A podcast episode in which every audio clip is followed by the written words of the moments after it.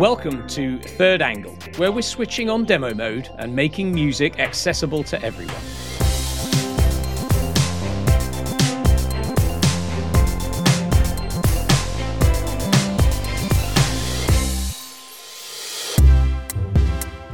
I'm your host, Paul Haimes from industrial software company PTC.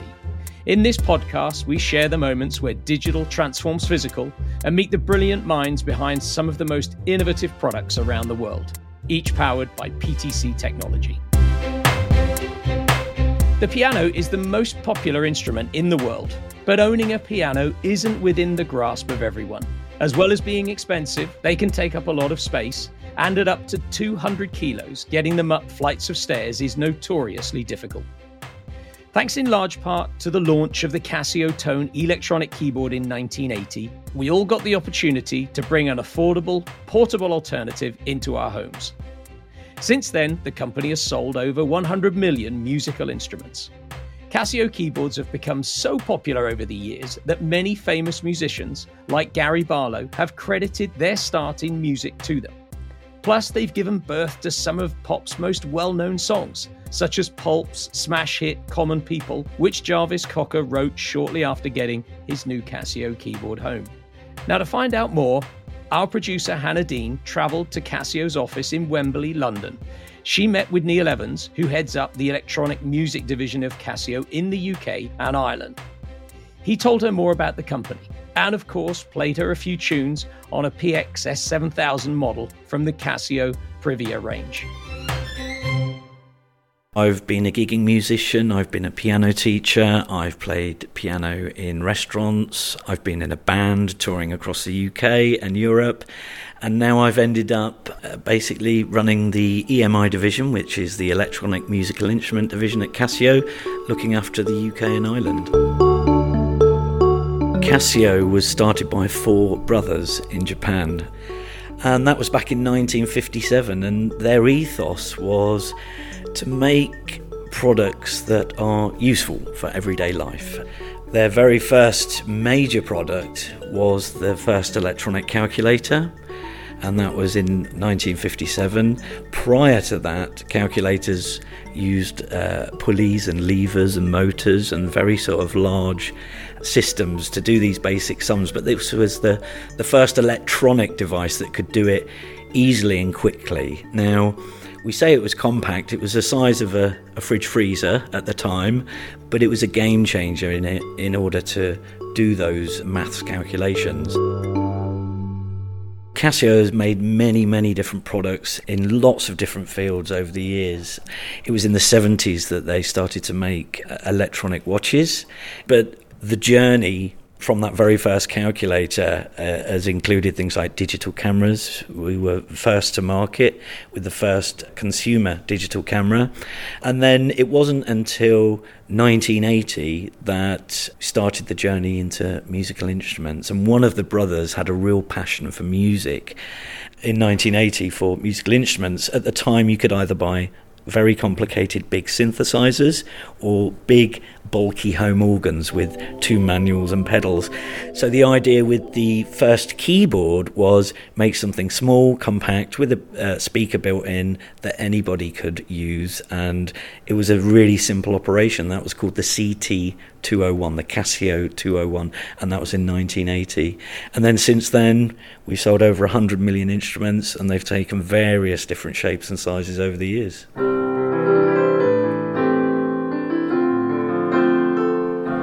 Okay, so we're sat in front of the PX-S7000. This is the latest in our Privia range.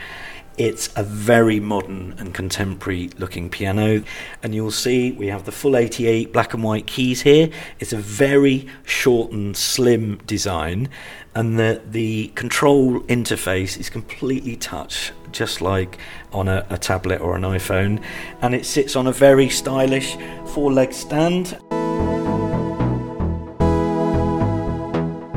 Yeah, so there's been a real focus on this range of pianos in terms of the way they look and also the colours that we've used. So traditionally, keyboards and pianos are in black or white, but the design team came up with quite a unique colour following a, a, whole load of research, came up with a unique harmonious mustard finish, and it's sort of quite a striking yellowy green finish.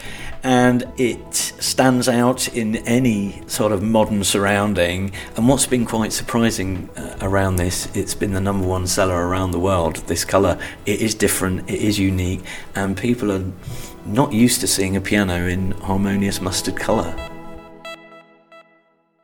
So there's many, many different piano sounds on the PX-S7000, and they all have slightly different characteristics. Some are mellow, some are brighter, some have some effects on them. So they all vary, and I'm sure you can find something that suits your own personal preference. But I'll play this standard uh, piano here that when you turn it on, it defaults.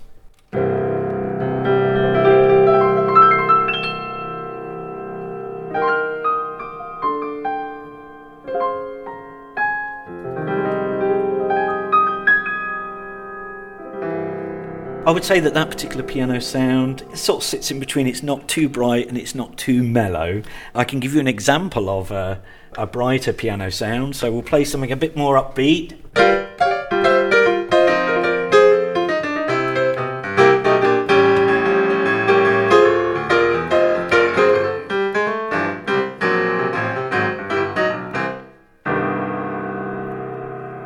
So, the fundamental principles of either electronic keyboard or electronic piano is how it produces sound or reproduces sounds. Now, in the very early days, the sounds that were produced from keyboards or pianos were synthesized, so they were artificial, and the microchips and all the wizardry behind it was creating a sound to emulate the sound of another acoustic instrument. So you would try and get as close to a piano sound as possible, or you would try and get as close to a violin sound as possible, but it was synthesized. And over the years, technology has developed uh, significantly, and we've moved on to what we now refer to as sampling. So, this is the very high quality digital recording of acoustic instruments. So rather than trying to artificially generate it, what you're hearing now on our electric pianos or our keyboards is a digital recording of that instrument. So it's a real audio performance of what was going on on that instrument at the time of recording. So it really is quite remarkable. So, for instance, on a piano, we'll take a very, very high quality microphone, we will go in and we'll record every single note individually, but then we'll record them at different volume levels. So, very, very quiet, a little bit louder, loud, very loud, and then almost as hard as you can hit it. And that reproduction and the detail in terms of sampling is one of the major shifts that's happened over the last 35 40 years. So what you're hearing now is much more convincing. It sounds like a piano or any other instrument they are sampling and it means that the user experience is just on another level. There's a really cool thing on this piano where the engineers have replicated piano sounds from famous pieces of music. And they've used that by tweaking the EQ, putting various effects on it to make it sound like famous pieces of music. This one's called Image Piano. So if I play a little ditty. So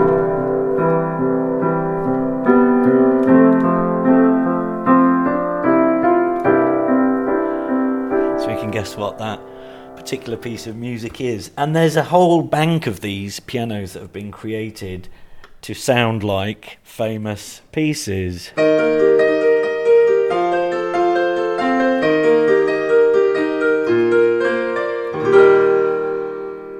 Many of our keyboards over the years come with preset sounds and or rhythms. So this in this particular instance a rhythm is or, or accompaniment has been composed by somebody else and it's been loaded into the keyboard. And they often take different genres. So there might be a jazz element to it, a Latin element, rumba, dance music, etc. And there was a product that we launched in the early 80s called the MT40. And that particular product had quite an unusual rhythm at the time, which had a bit of a, a reggae feel to it. And it was that rhythm that effectively launched an entire genre of reggae music, uh, and it was referred to as sleng teng.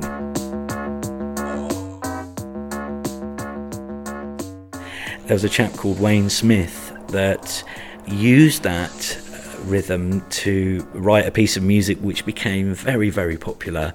And as I said, off the back of that, many, many other songs were produced using that style of rhythm. And yeah, the sleng teng genre was born. And what's really quite amazing, the the lady that wrote that rhythm all those years ago, and she was a, a young music student from university in Japan she wrote that. She knew that it was a bit different. Uh, she had got some influences from various rock and roll pieces of music. She is still at the company to this day. She's very proud of what she wrote when she was uh, uh, young and in her early Casio career, and the fact that it spawned this entire genre of reggae music is, yeah, an amazing journey.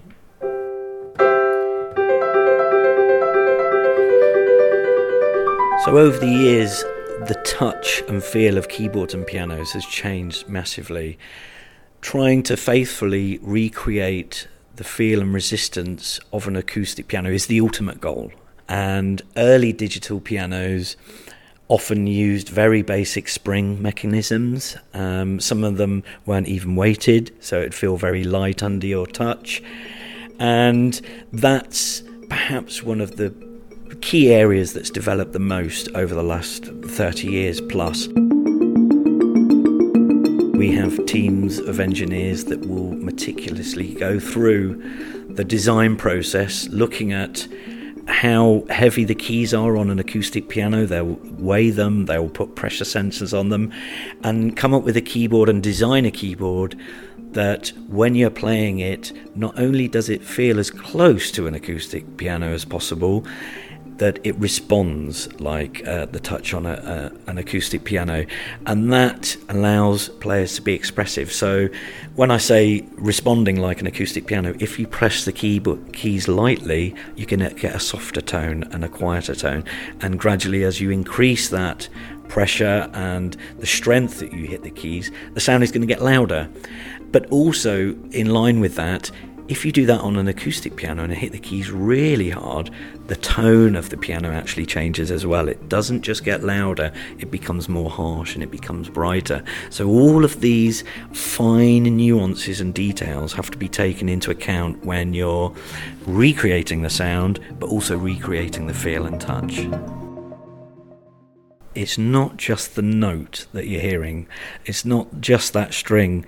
You've got the other noises that make up the overall sound of a piano. So you've got the hammer noise, the noise of the hammer physically striking the string. You've got noises like damper resonance or noises. So if you press the right pedal on an acoustic piano, it lifts all of the felts off the strings. And when you do that, it creates a little sort of zing, and you can hear that on a piano. And we incorporate that into our samples. There's other nuances around sound called sympathetic resonance. So if you press the right pedal down on a piano, you've lifted up all of the dampers off the strings. If you press one note down, it's oscillating and that string is vibrating, but so are all of the other strings immediately around it. And you get these resonances and noises that have been sampled as well to incorporate into the overall piano sound. So it's got to a point where it is so authentic and it the recordings of some of the noises and clicks and the resonances and the pedal noises in fact we get customers calling us saying what is that noise. And we say, well, that's the noise you'd get on an acoustic piano. It's the noise of the, the felt dampers being lifted off the string, but they're being digitally recreated, which takes it to another level.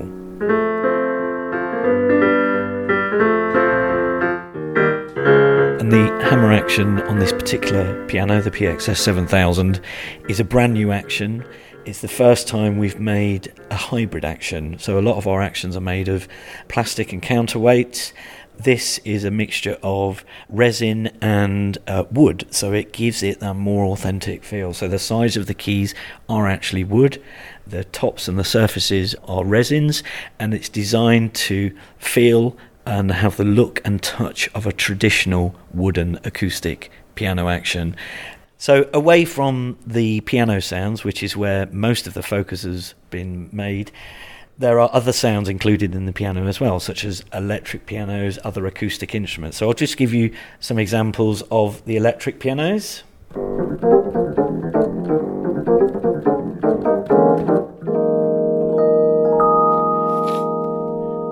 We've got um, a clav here.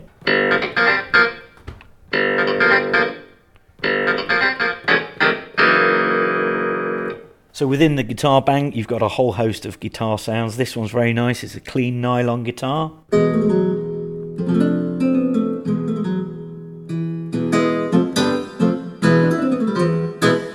I guess if this was being used on stage, primarily it would be piano or electric pianos and maybe some organs. But depending on the style of music you're playing, you might want some string sounds, you might want a synth sound to accompany the band.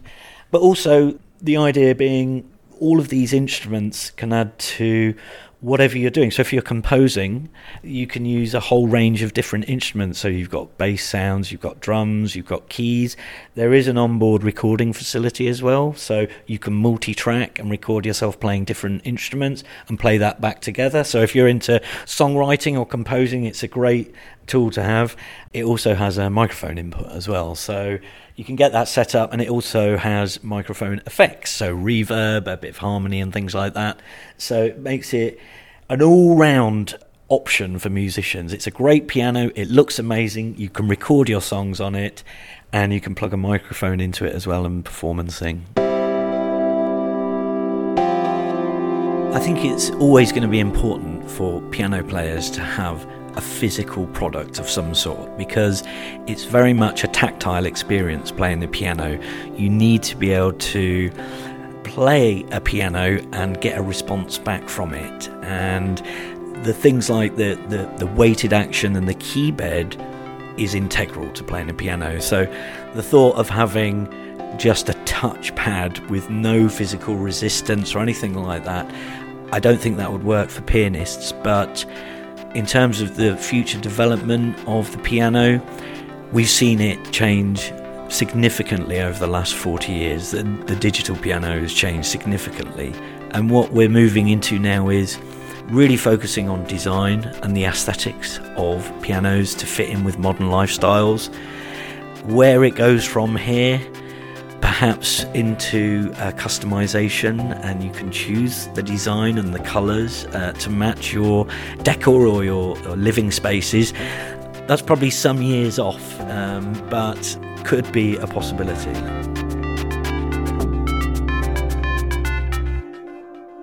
That was Neil Evans, head of EMI at Casio. Now, as Neil was saying, Design and innovation has been at the heart of making Casio's keyboard sound and the musician's playing experience authentic as customers place more value on the aesthetics of their pianos. So it's time to meet our expert, Brian Thompson, who heads up PTC's CAD division, who can tell us more about how the software can help to make beautiful music. Brian, we've had some innovative Creo guests on previous episodes of Third Angle, from state of the art electric motorbikes to a company that launches satellites into space. Now, Casio are no exception to the world of innovation. With their new award winning Casio Privia range, they've created a premium instrument that is also a beautiful piece of decor. Now, when it comes to Creo, they use it to further develop the Privia range in terms of the ECAD MCAD collaboration. Now, can you perhaps start by giving our listeners an idea of what that means and how it would aid Casio with the design and development of its electric circuit boards? Yeah, sure. I'd be happy to. Uh, first of all, I think the product is really, really cool looking. I love the way they've gone about the process of design. It's extremely compact, looks really cool in all the settings in their in their marketing literature. I think they've done a great job with the industrial design of the product. But you could tell, as compact as it is, there's a challenge there from a mechanical engineering point of view because there are a lot of ECAD components in that design that have to be integrated really, really well with the mechanical design to get the sound quality they're looking for and also to keep the aesthetic that they have with the product. And so the ECAD world and the mechanical CAD world. In other words, the, the world of designing boards that carry electronic components that fit inside mechanical designs. That those two worlds are very, very different. The vast array of components that customers need to uh, pull into, into their designs off the shelf, and the way circuit boards are designed is very different than the way mechanical hardware is designed. Say parts that are machined or molded or so forth. Very, very different design worlds, and so it's not surprising that the two worlds speak very different design languages. Nonetheless, in a design like the Casio Privia, it's clear that the two worlds need to be able to collaborate very, very carefully. The packaging challenges had to have been really, really significant for this product. And so, thankfully, there's a standard for the way the mechanical CAD world and the electrical CAD world can communicate. And Creo has abided by that standard for many, many years what it gives engineers the ability to do is to share an initial design. So you can imagine an electrical board design in 3D in the mechanical design environment in Creo. But more importantly, it allows the two worlds to be able to synchronously work across the ECAD, MCAD domains, if you will. A mechanical engineer can suggest changes to the position of an electrical component. The electrical engineer can review that change in the board design to see if that change makes sense based upon the packaging needs. And they can go back and forth and uh, really, really hone in on a design that works best, not only for just packaging, but you could imagine things like thermal design and so forth. There are also issues. These electrical components can generate heat. You got to make sure you can dissipate that heat uh, correctly. And so we've been doing this for many, many years, and it's great to see a company like Casio take advantage of it. And I'm confident that in their next generation design, if it's even better than Privia, which will be hard to beat, it's a great looking product. I'm confident they'll be even better going forward. So that's what ECAD MCAD collaboration looks like in Creo. And I'm excited to see how, how well Casio does with this new product. Thanks to Neil for showing us around Casio's headquarters please rate, review, and subscribe to our bi weekly third angle episodes wherever you listen to your podcasts, and follow PTC on LinkedIn and Twitter for future episodes.